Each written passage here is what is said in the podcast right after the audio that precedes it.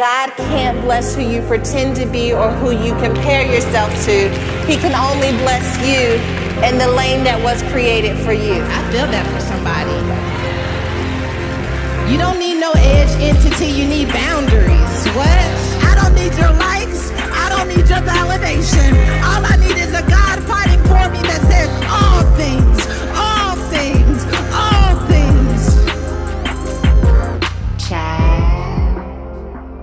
Well, I thought it was time to get my dad in the hot seat to talk about all of the things that happened at Woman Thou Art Loose.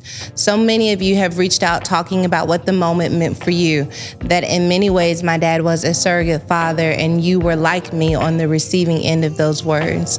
Well, I wanted to get some behind the scenes perspective on what that moment meant to my dad, but also from you. I took some Q&A from those of you who are connected to our social media. And so this conversation is us unpacking our father daughter dynamic and hopefully spreading some hope for those of you who are on a journey of healing, whether it's parental healing, trying to walk into ministry, or understanding the intergenerational gaps that exist between our cultures. I believe that this conversation is going to be one that helps you. Well, well, well. I I don't even know where to begin after what happened in Atlanta at Woman Thou Art Loose. There's been a lot of feelings, a lot of emotions that I hope just stay underneath the surface today. I don't need them coming up. Okay. I feel like I've had them under control, but I I've still been processing everything that happened. And so I thought to myself, how cool would it be if we had a chance to just talk and process it together? And so I just want to know, like, where are you after everything? How are you feeling? Did that moment go the way that you thought that it would? But which, by the way, I had no idea that that was going to happen to me. I feel, I don't know, some kind of trust. I don't know about it. But yeah, I had no idea that that was going to happen, but is it what you wanted? One never knows what's going to happen when God is involved. And uh, I think it was, it, it came down the way I envisioned for it to happen, but the impact of it was beyond anything I ever imagined. The impact that it had on the peripheral audience and the global audience and and the the audience that has seen it in perpetuity has been staggering because I think every woman and a lot of men sat in your seat Yeah. and and felt like they had never heard um, a father's affirmation before. And then there was the generational component to it. And then my generation, uh, some of them have said to me, you know, they were amazed that I would walk away from something that was still so widely sought after, you know. But I thought, why should I wait till it till all the leaves have dried up and the figs have dried up and the branches are breaking and then hand you or anybody else anything after there was no more life in it. What did that moment mean to you, though? Like the idea of me as your daughter being in a position where you felt like I could handle it. Like, Oh, girl. Uh, I knew that before I announced it. One doesn't do something like that on stage without a lot of contemplation, uh, not only because of the value of the brand of Woman Are Loose, but the value of you. so I had to think about would you would you would it crush you or would it propel you? I didn't want to hand you something that crushed you. And then i had to see you do something on your own that proved and validated uh, that you had the unction anointing vision leadership creativity and innovation that was that was worthy of of investing my life's work into, not just something I did. My the body of my life, or three decades of my life, have been involved in Woman Are Loose. But when I watched you do what you did with Woman Evolve, completely on your own, uh, without really asking me anything or asking me for anything, and and I watched the anointing endorse and impact and impart. That's the critical part through through you. The fringe benefit is that you're my daughter. Hmm. And that's more than I could even hope for. To be able to pass something that God trusted to me over to you and to someone else, and that someone else gets to be my baby girl. Uh, so everybody was standing on the stage. The stage was so crowded. It was it, my mother was standing up there. I was standing up there. Uh, my grandmother was standing up there. My ancestors, my father was standing up there. All of us were were were talking to you. Every woman who'd ever written me a letter uh, through abuse and trauma and tragedy and adversity and inequities on the job, the Me Too movement, uh, the women's right to vote movement. Uh, they were all crowded up on the stage talking to you in that moment, not just me. And to to to get to witness that moment, it felt great. It felt exhilarating. Uh, I have absolutely no regrets at all. Uh, I have a peace in my spirit about it because I think that when Solomon says, for everything there is a time and a purpose for every season uh, under heaven, you have to realize that it's one type of wisdom to know when to start a thing, and it's another type of wisdom to know when to walk away. And and I wanted to walk away when my season for doing that was over. Yeah. And I felt like I had said what I came to say over the past three decades, seven million books, translated into 12 different languages, movies, uh, plays, uh, uh, music projects. I, I did with it what I was supposed to do with it. Now it's your job to take that vision further, higher, deeper, wider, and do things that you see that I didn't see. And it started for me when I went to Denver and I sat on the front row and watched you do Woman Evolve and watch your creativity on display. And I got to watch it. And when I watched it, it's it's different how a father watches a daughter. It's a different gaze. Um, it's like a baby being born and you look for your features on their face. And you say, oh, she has my nose, or she has my chin, or she has her grandmother's dimples. I, I looked for not a repetition of my creativity, but your own version of creativity that still had some DNA to it that I could relate to it. And I knew it was kin to me and yet unique from me. So, woman, thou art loose. no, I'm not fooling with you. I'm not. I Okay. won't do it. We're not messing up. I'm not. I'm not fooling with you today. okay, I love okay. you deeply, but I'm not fooling with you today. Okay, I'll, I'll be good. So, Woman Thou Art Loosed is historical. What it has done, literally, not just nationally, but internationally, I think has forever changed the landscape of what's possible for women and ministry. Given the often discussed um, misogyny within church, the idea of where women are allowed or not allowed to be positioned.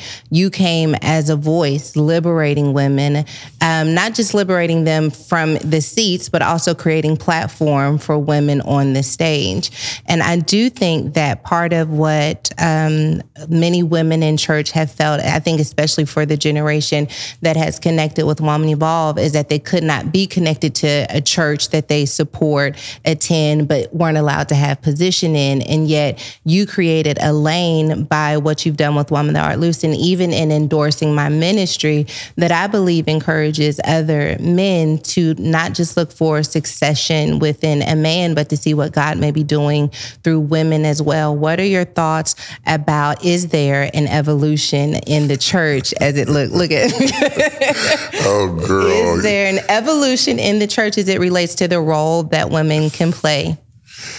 Ooh, that's a big question. That's an absolutely huge question. Not because the question does not go deep enough. Hmm. The the deeper issue is what is the impact of culture on religion and what is the impact of religion on culture? Okay. Because the reality is misogyny pre-existed the New Testament. Yeah. Okay. Misogyny has been inbred in the culture of all the antiquities of history. So as history evolves, uh, the question emerges how does history, history's evolution impact our theology? Well, we are raised to believe that theology can impact culture, but culture doesn't impact theology. But the reality is that theology is the study of God, but it's through the eyes of men. Yeah. And those men's eyes are uh, behold God through the prism of their own past experiences. Consequently, for example, all the way back to the daughters of Zelophehad saying to Moses, Sing as our father is dead and we have no one to inherit.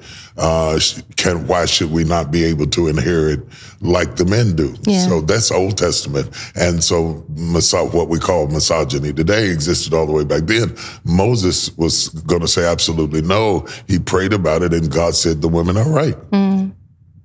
So this debate about the woman's role pre-exists your generation and mine. I mean, if you think your generation had it, our generation, Yeah. it was just unthinkable and still is in some sectors for a woman to even stand in the pulpit as an usher Yeah.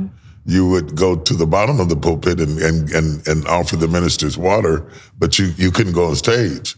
Uh, so that's that's a kind of religious experience that we came from. So the women who spoke often spoke from the floor, depending on the denomination. Uh, until Bishop Vashti McKenzie came along, she was the first woman in the AME church to be ordained a bishop, and it was headlines in the New York Times. It went everywhere. Everybody was talking about it. So this this this transition really goes back to how how society's views impact theological understandings and vice versa.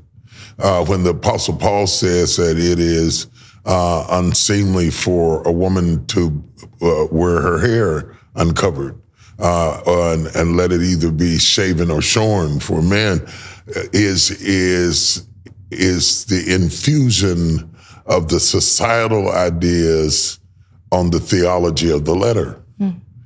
And and so when you look at all of that, uh, I said all of that to say that we're constantly evolving in our understanding theologically. The New Testament informs the Old Testament and liberates the Old Testament from legalism to grace. Uh, that information continues to transition from the days of Christ, who was born up under the Old Testament, died up under the Old Testament, and then the testator dies that the New Testament might be enforced. And now the apostles have to walk out the New Testament hmm. without their teacher leading them. And so they're trying to figure out should we abstain from meats or should we eat meats? How much Judaism gets.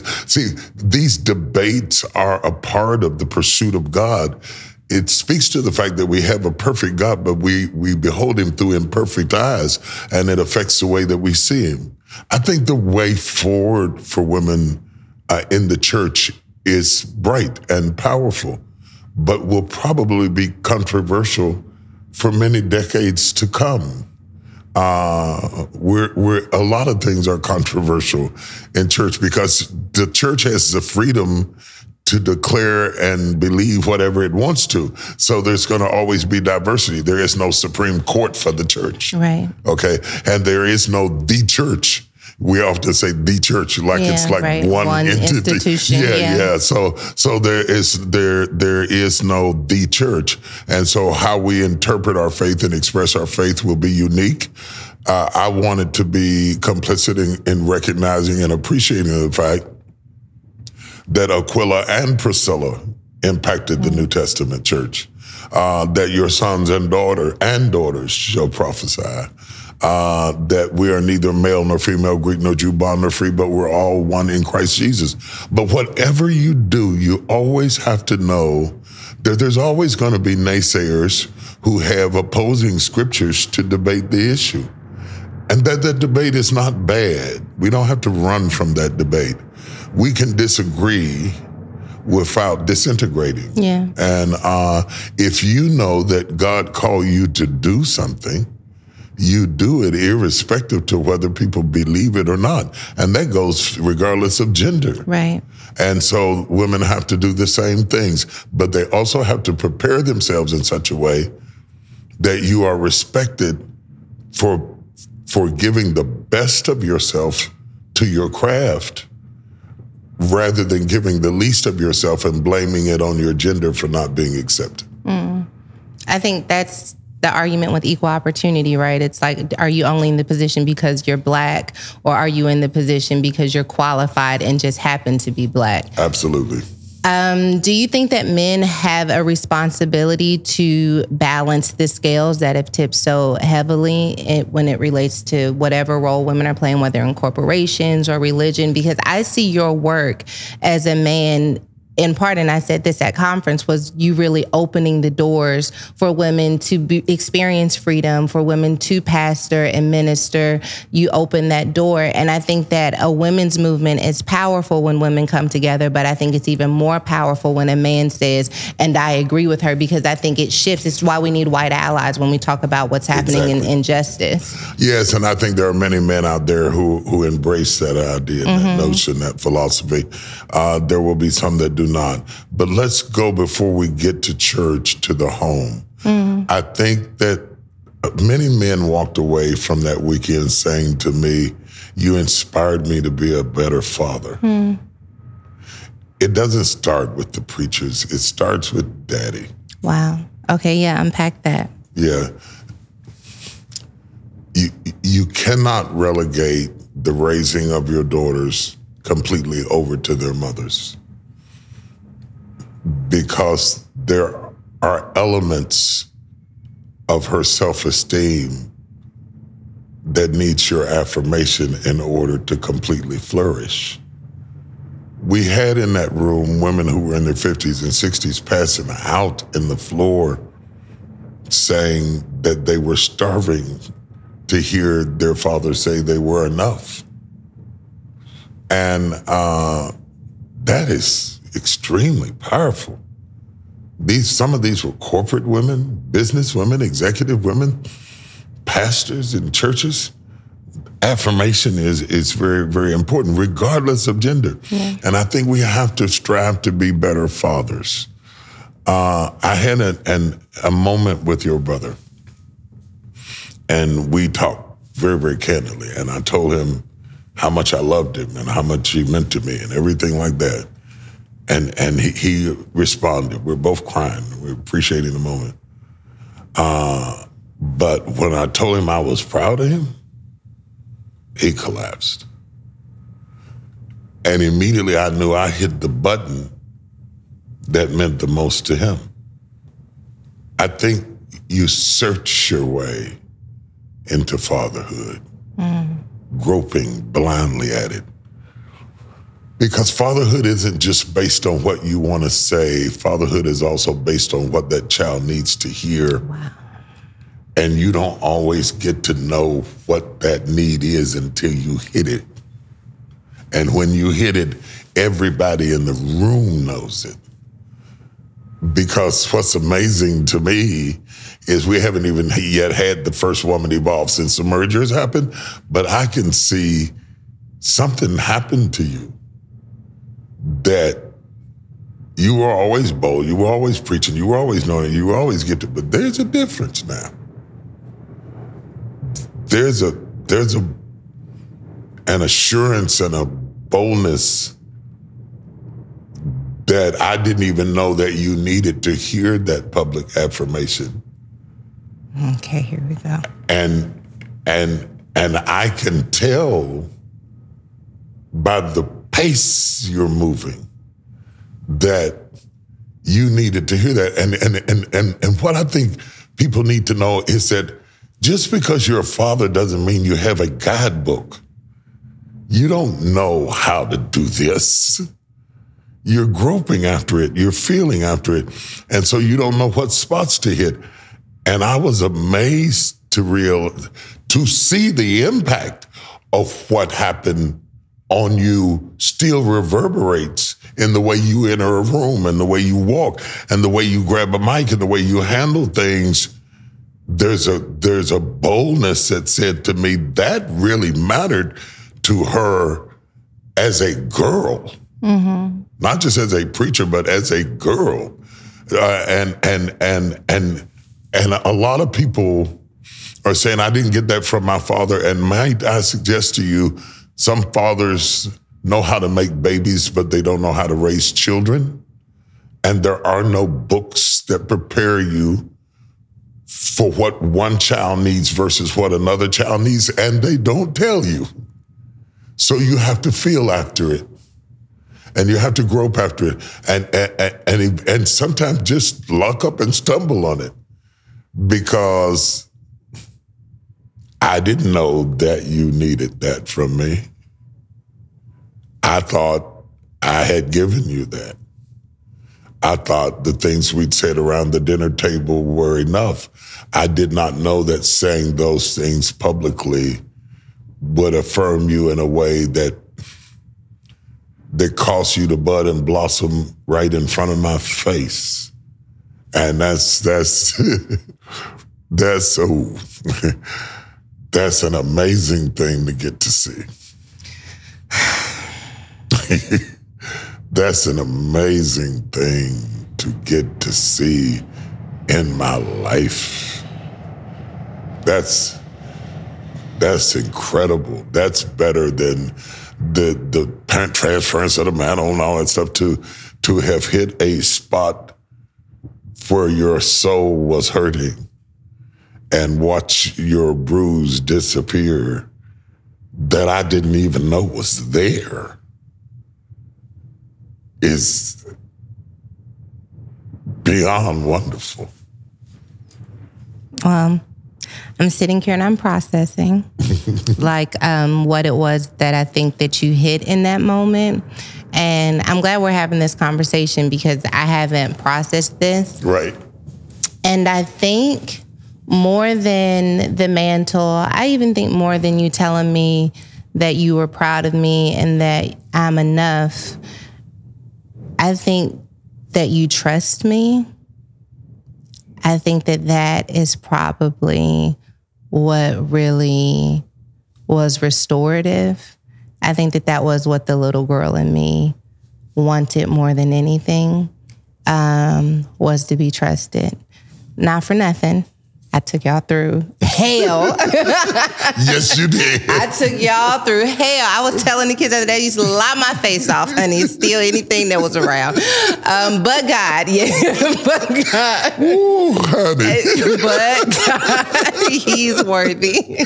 She worked us over honey, y'all pretty good. Pretty honey, good. I jacked them up real good. You looking at a miracle.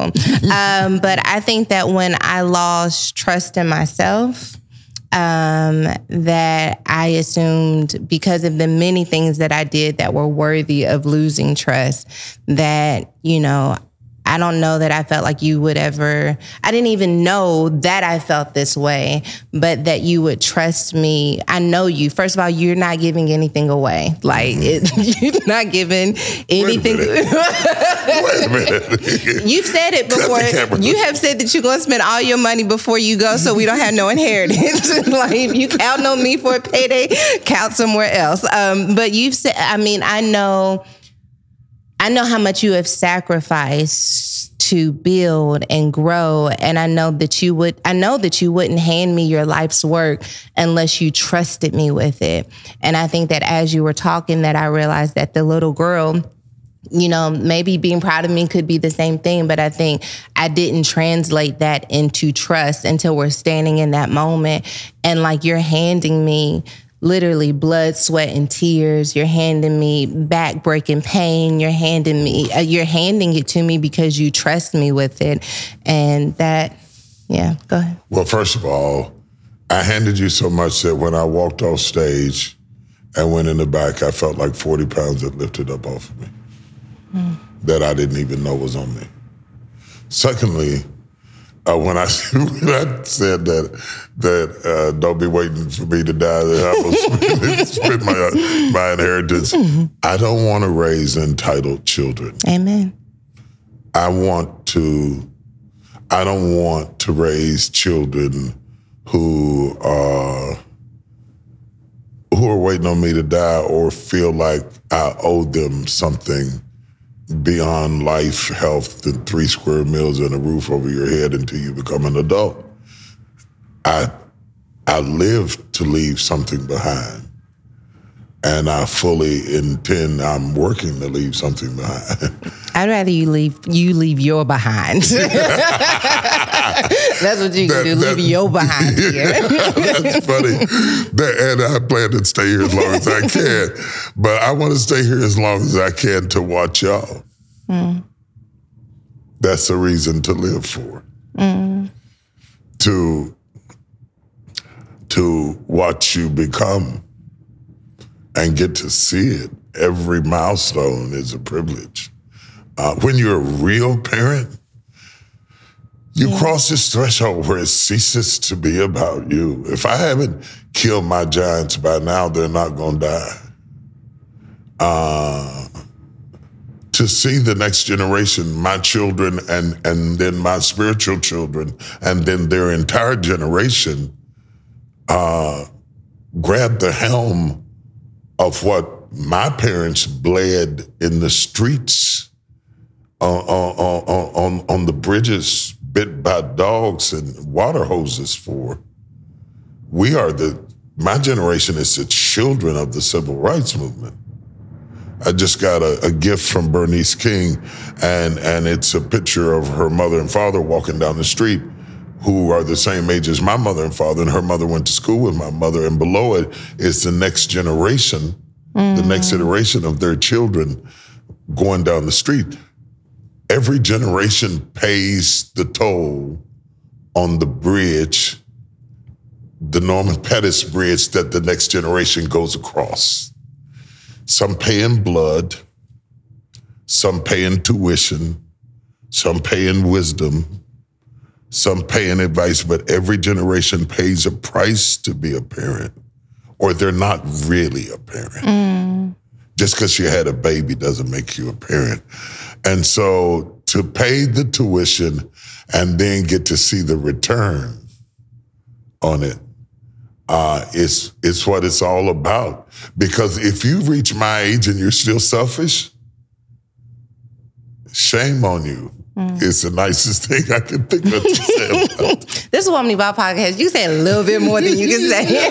yeah, shame on you. It's as nice as I can be about that. If you're still greedy at 60, if you're still self-consumed uh, at 50, if if if you're still narcissistic and have gray hair, shame on you.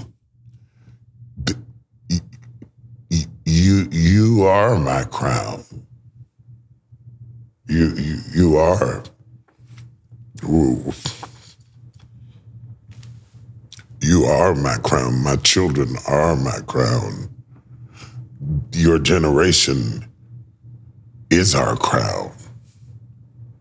And if you don't shine, our heads are empty. Uh, I can't even tell you how much I mean that.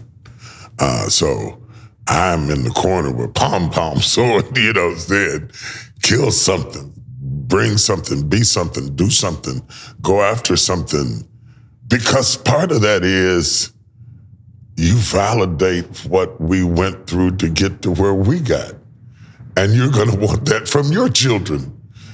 All the getting up in the morning and getting them to school and driving them through traffic is not for nothing. yeah. You want them to be all that they can be, even if they don't duplicate what you did. That's okay. You didn't have to grow up and do that.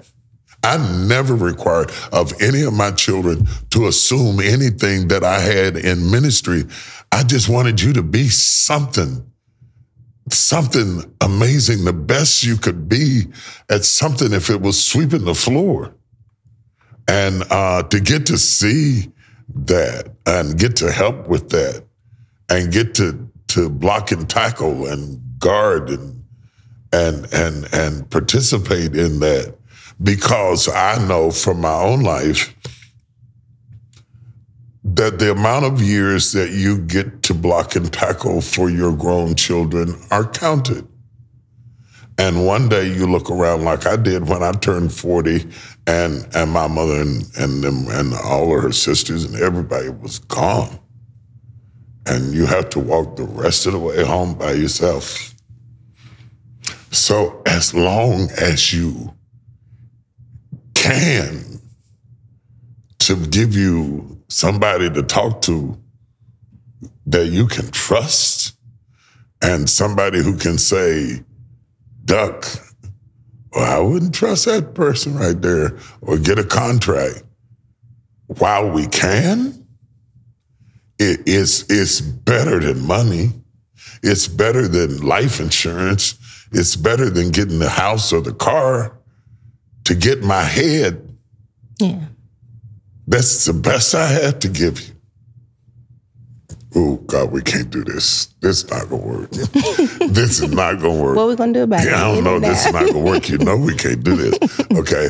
Uh, to, to to leave you my scars and my stars and what I learned and what I endured, and to leave you what is normal. The hardest thing to figure out is not what you want, but what all comes with what you want to find out, oh, I want to have a baby, but to find out you're going to gain weight, you know, your ankle's going to swell. It's normal for you to throw up every morning. Uh, to have cravings in the middle of the night. To figure out what goes along with your dream is so important so that you can come to me and say, is this a complication with the pregnancy? Yeah. Or is this part of having the baby? To be able to talk to me or anybody that says, oh, yeah, those were the things I said nothing about. Because the things that I said nothing about are the biggest parts of the story. Mm-hmm. And as long as I'm alive and your mother is alive, to tell you, yeah, that goes along with that, then there's a certain calmness that comes in your heart because you begin to understand I'm not wrong, I'm not crazy, I'm not Right. doing it wrong. I, I didn't bring this on myself, I'm not stupid. This is just a part of You're going to be hated. Absolutely. That's how you know you're effective. Mm-hmm. If nobody hates you, nobody noticed you. That that's part that's part of the credentials that validate the fact if if nobody's talking about you like a dog or writing pieces about you or trying to dissuade people from liking you, that means nobody noticed you. That goes along with it. You're gonna be up all, all night making sure and finding out that you can't just draw crowds. You have to have insurance and you have to have contracts and you have to have hotels and you have to have transportation. You have to have so many things that the people don't see that the biggest part of your work is spent in preparing for the unexpected. That that you you need ambulances outside because if you have that many people, somebody's going to have a, a stroke or a heart attack, and so you have to be proactive and not reactive. That goes along with that. That there may be somebody in the room uh, who's who's not praising God and not clapping for you, but looking for an opportunity to attack you, shoot you, uh, uh, stalk you. That goes along with that. That's normal. Whether you're Beyonce or Jackie McCullough, that's normal. To understand what's normal helps you to say, oh, okay, so I'm not crazy and I'm not bad that's just a part of the process. That's what we give to you with our gray hairs. Is is what goes along with that, what goes along with your children accepting that you're on the stage and what goes along with them entering. And you have some of that because you grew up in that. So you're kind of you got an advantage over a lot of people because you grew up in in in in the shadow of my movement. And you know a lot already. But as generations change, what you want to do is prepare your children for what is not in the books. The books will tell you what happened on the stage. but they won't tell you what happened off the stage. Yeah.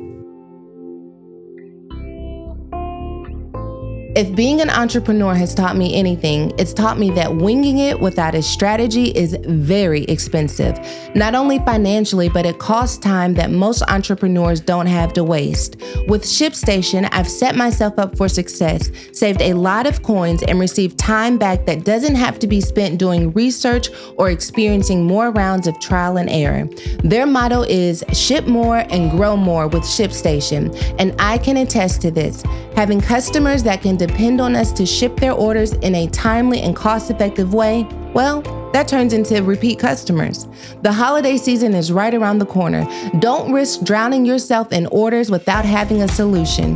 Try ShipStation. Just go to shipstation.com today and sign up with promo code EVOLVE for a free 60 day free trial. Start today and get set up before the biggest season of the year. That's two months free. Get the same rate that Fortune 500 companies receive, regardless of the size of the order you're shipping. Visit shipstation.com, click the microphone at the top, and type in code EVOLVE. So if you had to go back and do it over again, and don't give me that I wouldn't change anything because everything worked out. Like if you could go back and change anything from the strategy, strategy structure, and implementation of Woman Thou Art Loosed, or on the personal side, like what are two things that you would do differently?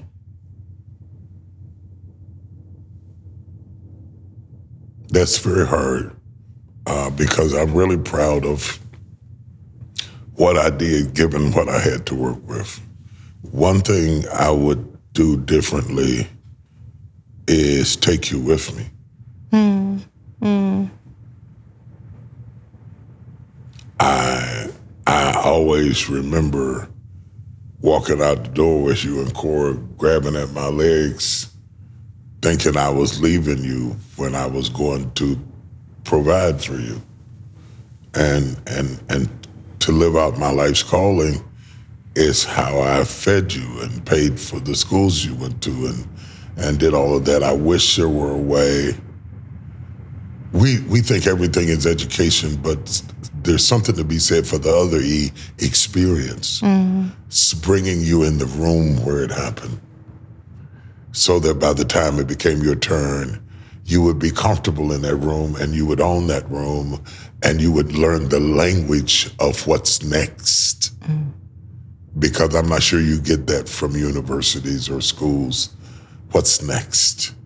Uh, what questions to ask? What to watch out for? How to tell when somebody's lying and what to do about it mm. when the whole thing blows up in your face and you have a disaster and you've got to manage it and walk out on the stage and say, Good morning, Potter's House. Woman, thou art loosed. And the whole back of your body is burning from the singe of, of, of some malady, tragedy, adversity, hatefulness. And you can't go out on the stage bleeding and heal people. You, you have to be able to suck it up and, and prioritize what you're called to do and then go home and sit on the side of the bed and try to figure out what you're going to do. Uh, that that type of sacrificial service, the biggest hint God gave us to ministry is Christ on the cross, still preaching. Yeah. While he's dying. That's that goes along with that. And that's not just preaching. That's entrepreneurship. That's running a company. That's being a leader in any way. Somewhere in your life, you're going to be bleeding, either with your children or your marriage or your personal life or your mind or your emotions or your cash flow or something is going to be bleeding while you're producing. You don't get to just produce without dung and digging and stench fertilizing the soil from which success emanates from, regardless of the genre, whether you're in acting or hip hop or whatever it is. But it's worse when it's a church because it's spiritual warfare too. Mm-hmm. Okay. Uh, but just to be able to tell you what's normal so that you can go to bed and get some sleep. You might not get eight hours. But if I can get you from two to 3 if I can get you from two to five hours of sleep, because daddy said that's that's normal. Yeah. This is not as bad as I think it is. That goes along with that. Oh, th- uh, this won't kill me. Yeah. I didn't know what was a five star, five bell fire mm-hmm. and what was a barbecue. I just knew when I smelled smoke, I thought it was my my hind end burning. okay, and the only issue left was how much it's gonna burn. okay, and I didn't know, and I didn't have anybody to talk to. I think I would have brought you in the room sooner. I would have brought Corey in the room sooner. I would have brought all my kids in the room sooner. Not so that they could preach, but so that they could understand that greatness has side effects. Any kind of greatness on any platform always has side effects. Whether you're talking about Jimi Hendrix, whether you're talking about Michael Jackson, I don't care what, what genre you want to go into, greatness always has side effects. And I wish I would have brought you in the room sooner to read the label. And the other thing that I I wish I would have done was to somehow get beyond the segregation that is so pervasive in our world, not just black to white, that's an American conversation, but globally from from country to country in Africa to London to to Iraq and Iran to Afghanistan to understand that there are people who dress differently and wear veils who are listening at us too. Hmm. And unlike our predecessors who only spoke to the people in the room, we have the technology that brings us to the world. And you have to have a language that embraces the concern of the Iraqi women right now, that that that that embraces uh, what's going on in Ukraine right now. That when you speak on Sunday, there are Ukrainians listening at you, and Russians listening at you, and Chinese people listening at you, and you cannot think in a vacuum when you are speaking to a planet. Okay. That's the possibility that technology affords you today, that you don't have the luxury to think from the perspective of how many times does a dollar go around in our community before it leaves our community? What is a community today? It is, it, it, it is not a, a zip code today. Am I excommunicated from the community because I moved into a neighborhood that you marched for me to move into? Mm-hmm. Does that burn my black card? And and what about the human race? And how do I, how do I show up in the world amongst people who look different from me? Are, are, are am, am I responsible for their well-being too, even when they don't act responsible for mine? Those kinds of questions go with a platform like ours that translates into 90 different languages. I can't have a community conversation and have a global platform. There are people who are listening at you, Do Woman Evolve, who can't get a visa to get out the country to hear you, who will, who will uh, dupe your content, not because they're evil, but because they will never get to go. And there are people who will get to go, but they've been saving all year to get a plane ticket to be a Woman Evolve. And it means absolutely everything to them in a way that you don't know if you don't go and see what they had to go through to get there. There, there, there are people who got beat up to go who snuck out to go, who are afraid to go back home because they went. There are people who will never get to go, but they will stream on and, and, and struggle to understand your language to get a fragment of what you have to say. That's the era that we live in today. You cannot go to Soweto and say Beyonce and them not know who you're talking about.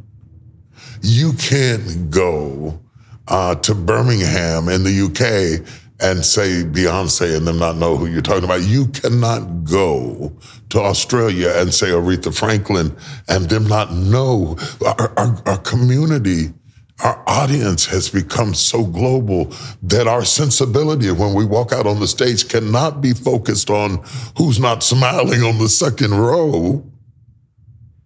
When you have, when you're speaking to nations, you're speaking to people in Ukraine whose husbands will never come home. And they're sitting there with babies in their lap in a tent, hoping that the power stays on long enough to hear the last of what you have to say. And yes, we as black people have had horrible atrocities, hung and beat and ostracized and murdered and killed. I'm blatantly aware of that. My father's from Mississippi. My grandfather was murdered by white racists. My I, my mother's from Alabama. I get that we have a horrible story, but so do the Jews, and so do the Native Americans, and so do so many other people around the world. And we can't become so consumed with our own pain that we don't address theirs as well. Mm-hmm. I didn't know that when I started. I didn't have nobody to tell me that.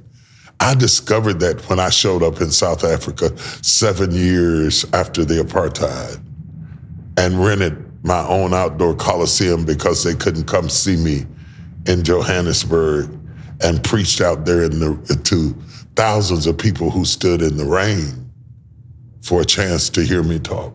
I didn't even know they knew who I was because I was oblivious to how far my voice echoed. Take this seriously. There are people who will hear you and people who are listening at this podcast who will read your book or listen at your music or or see your artwork or watch you dance on TikTok. Tech will never touch you. So don't just be stupid and say silly stuff. Say something that matters because you are the generation that lives in the world of the metaverse and technology and innovation, which gives you a, a platform that requires responsibility. It's more to it than that you cute and you fine and you sexy and all that immaterial stuff. Do you have anything to say to the world other than that you've been working out? Because they got gyms in Africa. They have gyms in Soweto. Do the microphone that I passed you is bigger than a microphone. It's it's an opportunity for your generation to stop global warming and, and become more conscious of green spaces and to come up with innovation that stops the stripping of the earth, that, that, that protects the rainforest in Brazil, that does all kinds of things that are necessary for your children to breathe. And all you want to do is be sexy? That's all you got? That's that's what you came to the world to show me you cute. We come from people who bled and died to learn how to read. And making you, exposing you to that sooner helps you to take life more seriously and gives you a reason to be educated, whether it's in a university or whether it's on Google or whether it's through LinkedIn or whether it's through a course or whether you're self made. I'm telling you, you matter. That's what I was telling you. You're important.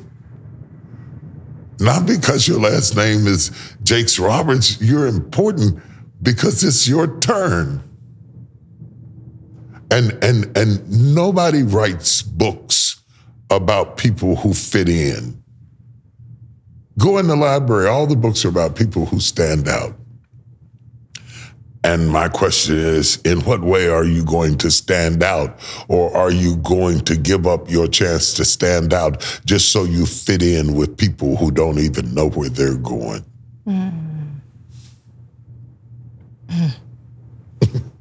I feel like I just got called into the room when you was looking at me over the glasses. I'm still your daddy. no, I think um, I think what you said that really adds so much value is I do think we have a generation that wants to be seen, but they don't always have something to say. And so they think the prize is visibility, but it's actually credibility. Yeah. Well said. Well said. And credibility is hard won. Yeah. It's bloody. John Lewis left yeah. here respected, but God was that bloody. Not because he was educated, he was. Not because he was articulate, he was. But he, it was bloody. Credibility is bloody. Yeah. It's bloody. People respect you by the things you survive, mm. not the things you suggest. Wow. So you can get a quick cliche from listening to somebody say it and get on there and put some music behind it and say something really smart. But if you haven't earned it, it won't give you any credibility because you don't have the, the scars behind the stars. People give you credibility by what you survived. That you you made it out of the plane wreck alive, that you came back from the war in a wheelchair, that, that you have bullet holes in your chest up under your suit, that, that you survived divorce and trauma and rape and molestation and abuse. And some kind of way you crawled out of your mental conundrum and put yourself back together, even if it's with glue and putty and, and paper clips. And you walk out on that stage and, and you get the Nobel Peace Prize and you get the applause and the accolades. Respect is expensive. Mm-hmm. It's expensive, not with money, but with pain. Yeah. And uh, anybody can Google something cute to say and get on TikTok and say it, but do you know it? Did you earn it? Did you survive it? Would your kids attest to it? Mm. Would, would, would, would your woman attest to it? Would, would your husband attest to it? Is, have you earned that? You know, with these, these hands are not just preaching hands. These are ditch digging, bloody, calloused hands which dug ditches to buy diapers to cover my sons. I'm not who I am because of what you see on stage. I am who I am because of the bloody hands that couldn't let my children not have diapers, mm. who came home bloody and tired to earn $100 to buy groceries. Long before you're talking about tailored suits. That's, you came in at the end of the movie. Go away. You can't come in at the end of the movie and have an opinion about the movie. This, this, this is a story, a lifetime story. And, and, and, and you do what you have to do. And then if you're lucky, if you're lucky and blessed by God, somebody you do it for will appreciate it. And that's absolutely everything because you are not promised appreciation at the end of sacrifice. Yeah, jeez. There are no guarantees that when you have given your life that somebody will appreciate it, but when they do, it's it's uh, it makes you want to go do it again.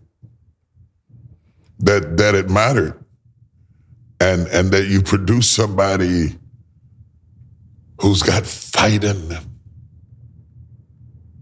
See, they talk about the way you preach, and I love it, and the way you lead, and I love it. But you know what I love the best? The way you fight. The way you fight. When I see that growl come out on you, out in you on stage or in the house or anywhere, I see my mother's growl, my father's growl, my ancestors' growl. That that growl is how we survived injustice. You can't get here and let whatever you're going through kill you. You're made out of better stuff than that. It can hurt you. You can cry. You can be sad for a minute, but you got to get on with sh- wiping your face and making it happen. Because if if don't if you don't come get you, nobody else is coming. Mm-hmm. Ain't nobody coming to get you. And if you don't love you, you ain't gonna let nobody else love you. So you sometimes you got to kiss yourself. Okay. Can I ask you a question about you? You the one that you invited me. It's your Can I ask you a podcast. question about you? Um, can you feel when your filter's gone? Like, can you feel, or does No, it? I'm, I'm old. I earned the right to say what I want to say. The, one of the great joys of being old is you get to say what you want to say. Is that like in fine print? Who told you that? I don't Like- know. I don't know. It's no Bible verse or anything. It's just it's just heredity, you know. Because there are some times when you start speaking, I'm like, that is only my father speaking. Right. That's not the bishop at all. oh no, that is only my father. And you know what that's great about that? Fathers are almost extinct, hmm. especially in our community. They are absent in our in many parts of our community, distracted in other communities. Hmm. There's no difference between the pain of a white boy who grows up in a house with a father who never paid him any attention and a black boy who grew up in a house that was a poorer house, not knowing who his father was. It's just different shades of pain. Mm-hmm. It's Baskin Robbins. Pick the flavor that you want. But fathers, real, the voice of a father is so rare. And the more rare it is, the more precious it becomes. And I want to say to the men that are listening, if you any kind of daddy, if you if you don't make enough money, if you don't, if you're not tall enough, if your belly is too big, if if if she don't like you, some kind of presence in that child's life, some attempt to let them know they matter really makes a big difference. Don't run away because you're not perfect, because a, a hungry child will eat from the table of an imperfect father. Mm. Because if you're hungry enough, if you're hungry enough and I set food in front of you, you don't care who I am. You care that I am. And I think what we modeled to them was people seldom get to hear father daughter talk. And they put themselves in your place before I ever even turned to them. Because either the men are there and they're silent and they don't say anything, or they're there and they're not there, or worse still, they're not there at all, or finally, you don't even know who who your father is. And you sure do wish he was there to say anything. Filter, no filter.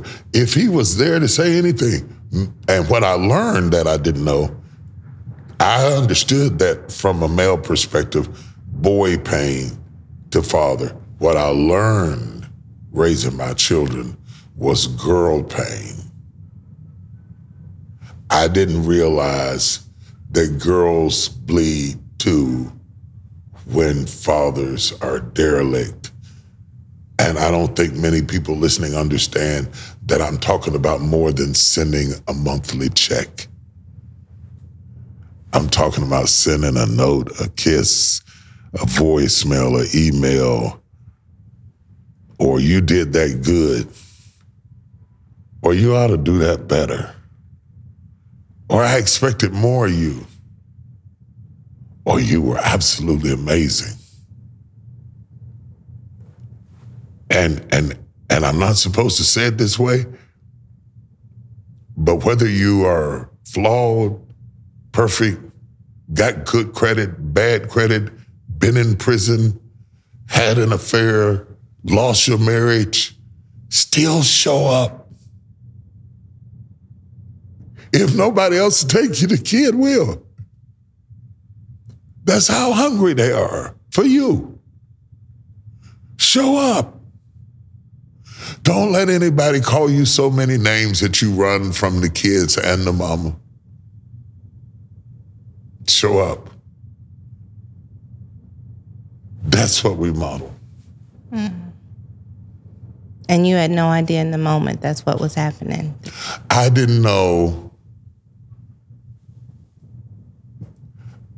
I didn't know that I thought I had given that. I didn't know that there was still some place that my words didn't seep into some cranny that I didn't see. Uh, I had been very intentional about liking your posts and telling you you were beautiful and telling you were amazing, how proud I am of what you're doing and look at you on the cover of this magazine and your first book and celebrating it and uh, talking about it and all that kind of stuff. But there are crevices in a cave. And and just because you threw water in the cave doesn't mean that it hit all the crevices. And what I realized when I said that to you is that there was a crevice that needed that moment. That I can tell that there is a new you as a result of that moment. I can I can see it. I can hear it in your growl. I'm like, what is it? Yeah, what do you what do you I, I can I can it's a confidence. It's it's it's a and you were always confident, but there's a different level. You know, you know one of the funniest things is most people don't watch. I watch closely. My children, spiritual and natural, I watch them closely because sometimes the only way to understand a person is to watch them because not all people are gifted with the ability to articulate feelings. And you can be muted emotionally. There was a story that Jim Bakker told when he got out of prison and I never will forget it. He said that this man who worked all the time and wanted to have a pet but wasn't going to be home enough to feed him decided to have an aquarium. And and he named all the fish in the aquarium and the fish didn't require as much care and and so he was able to have the fish. And one day he woke up in the morning and the fish were floating on the top of the tank. And he said to himself, I wonder if some time during the night the fish screamed and I couldn't hear them. The silent screams of a human soul may be sitting at the desk across from you or laying in the same bed with you or eating at the same table with you. It's the silent screams you have to listen for. And and if you listen closely and learn quickly, you can stop a bullet in a chamber before it goes down the throat of a child. But you gotta be on your guard. Cause that stuff happens quick.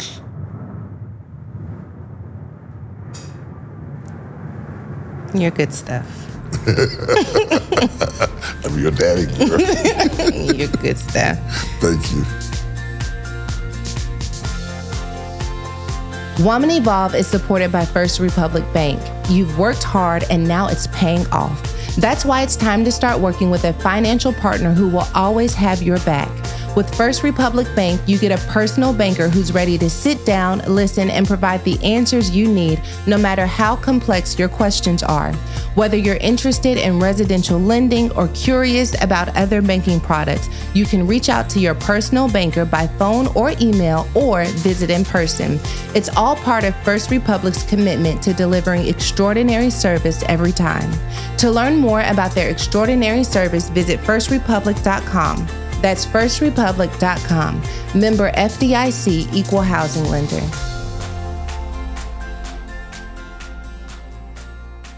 I have a few Q- Q&A questions. Okay. I don't know if we need them, but because I posted on Instagram and I can't fight no more. Um,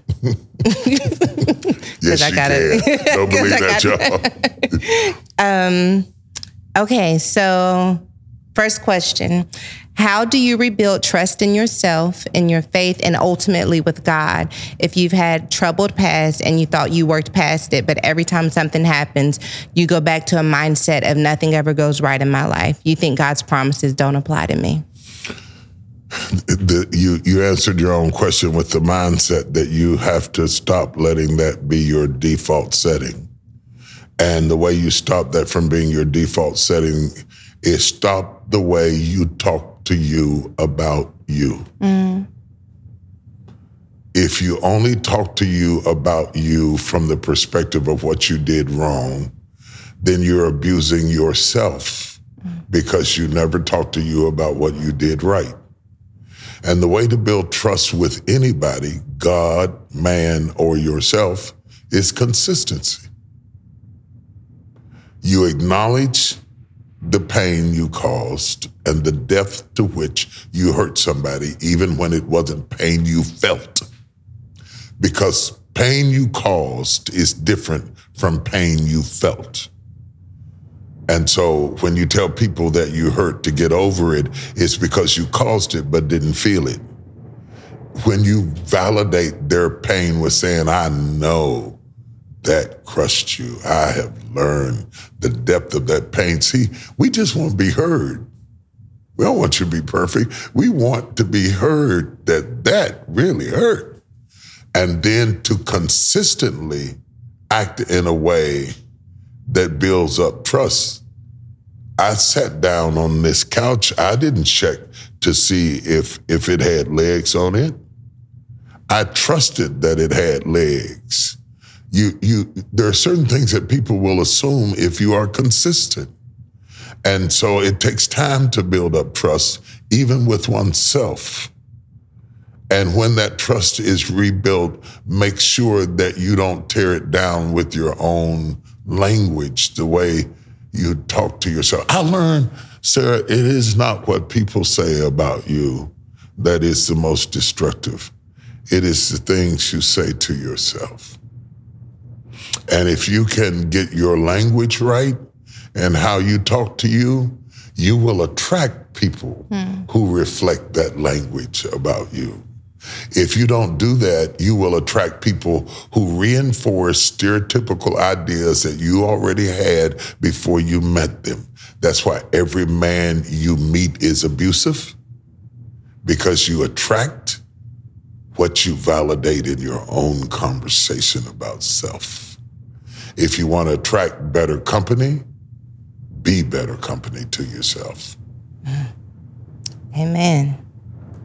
Um, what are some practical things you do to continue to cultivate your relationship with your daughter slash father? Lord, it's hard now because they're busy and they're gone. I think you get one shot at a great foundation.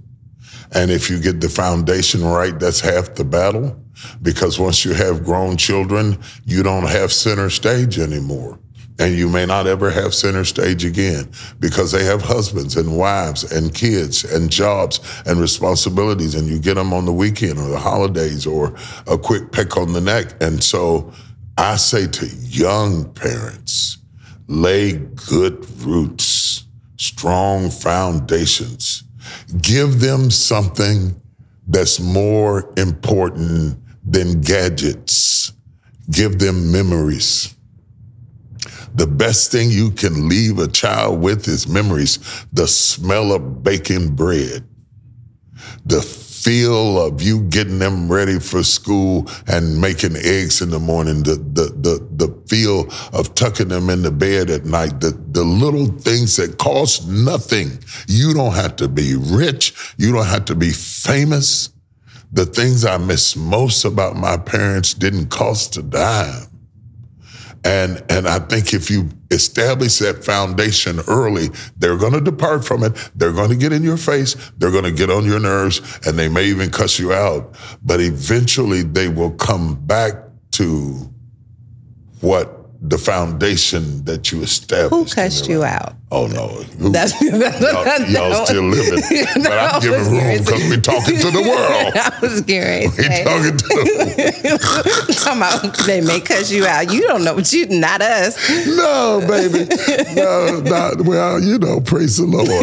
Uh, but but I'm just being broad in my thinking here. Amen. We appreciate but, that. But but but uh, there are many parents who Yeah. get cussed out. There are parents who get beat up.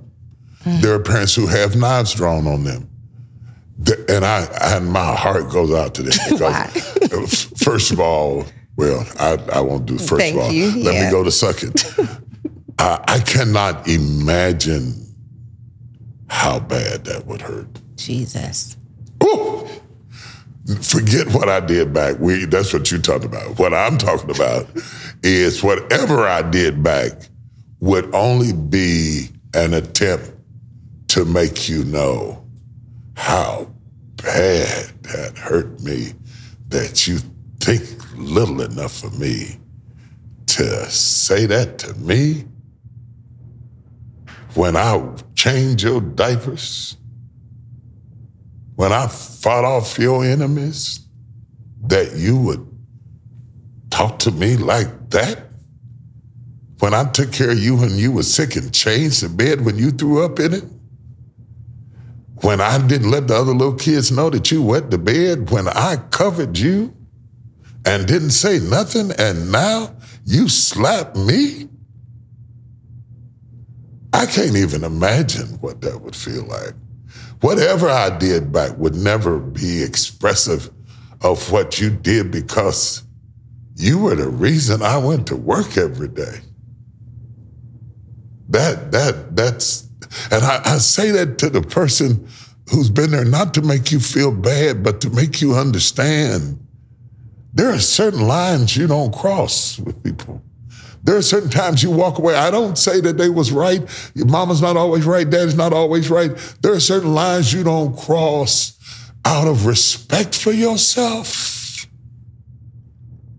And and uh, and and if to to the person who asked the question, respect is built over and trust is built over time. Change your language, change the way you treat yourself, change the way you handle yourself. And if you want it in your children, you got to get it while they're growing because once they get grown, you don't get to lay roots on a grown tree. You only get them up. The Bible was right. Train up a child in the way that he should go. Fast forward. When he is old, he will not re- depart from it. It didn't say nothing about the middle. That middle is going to be terrible. But you're counting on what you deposited early because you cannot make a withdrawal, daddy or mama, where you've never made a deposit. And one day, in some hospital, somewhere, your kids are going to be who the doctors talk to about whether you live or die or are unplugged. Raise them in such a way that you can trust their decision. I just, if I can add to that, on the other side, what I do to try and cultivate a relationship with you as an adult child, I think that I try to be um, reciprocal for the things that you did growing up. those things like changing the diaper and making the meals, thinking of ways that I can add value to your life.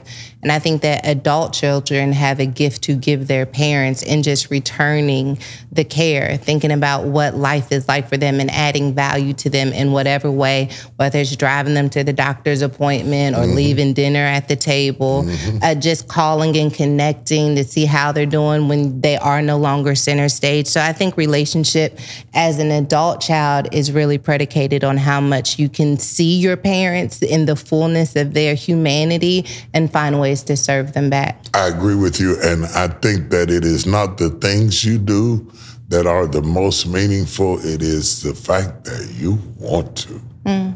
Oh, gosh. The fact that you want to, that, that, oh, I can't hardly talk about that. We gotta wrap that part up quick. Okay. The fact that, that, that your face lights up at chances to show us appreciation just wrecks us. It don't matter what it is. It could be hot bologna and Wonder Bread. But the fact that you're happy to do it, oh, I can't even describe to you what that means. That you run around and work on it and get through preaching and do it. And daddy, do you want something else to drink? Daddy, do you need it? Oh, oh, that's respect and honor and and and at the most vulnerable stage of your life is when you age. Mm. See, the roles reverse. If you play, if I plan into you when you were weakest and couldn't hold your head up without my hand up under your neck, then later on you will hold my head up when I'm weakest and I am the most vulnerable. And both of us need each other to be trusted through that vulnerability. So, yes, it's everything you said. And I'm glad you said it from the other perspective because I didn't even think of that part of it. But, but I can relate to it because my highest achievement in all of my life to this day, above every award, trophy, Grammy, uh, New York Times, whatever stuff, to have gotten to show my mother that I would take care of her till she died is my highest achievement because I got to show her that if the shoe was on the other foot, I would do everything for her. She and I do mean everything for her that she did for me gladly. Not just do it, right. but gladly. And to make her comfortable as she slipped away, that she could be vulnerable and be okay. And I would clean her up and the bed to make sure she was okay and provide for her. And I and I don't want people to feel bad because not everybody can do that. You can't always lift your parents. You can't always turn them. Sometimes that's not the best choice for them. But in some way to be involved that they matter as they are fading away is is a reward for having a child. Yeah. So it's priceless. So I agree with you on both points and thank you for for giving us a 360 view from from both sides of it. Uh, we still got pots we don't need you know, we still got more dishes than we need. We still got these huge pots, y'all. We got huge pots. You would think we were, our kitchen looks like a high school restaurant, and there's nobody to cook for. And I'm losing my ability to do it because I don't get to do it very much. But at least I got to do it when it mattered most. And my greatest joy is for them to come in the house and and eat, go in the warmer and eat up food. And your your baby come in my house and, and go in my warmer and eat up my food. You know why I'm so happy about that? Is because one day that's all he'll have of me. But he'll have that. And you'd be surprised what great memories do with great grief. Mm It's everything. Give a memory to somebody. Give a memory to the people you love. Do something wonderful. It don't have to be expensive. It don't even have to be good. You can you can cook and mess up the dinner, but the fact that you cooked it is still wonderful. It's still romantic. We may have to order pizza, but it's still romantic. It's so funny you mentioned that about grief because the last question I selected said, How do I navigate through grief? I've lost both of my siblings, and now I'm a caregiver to my mom who was on hospice. I just feel lost. Of course, you feel lost. It's the worst nauseating feeling in the world. It's frightening. It's horrifying because as long as your parents are alive, you're never an orphan.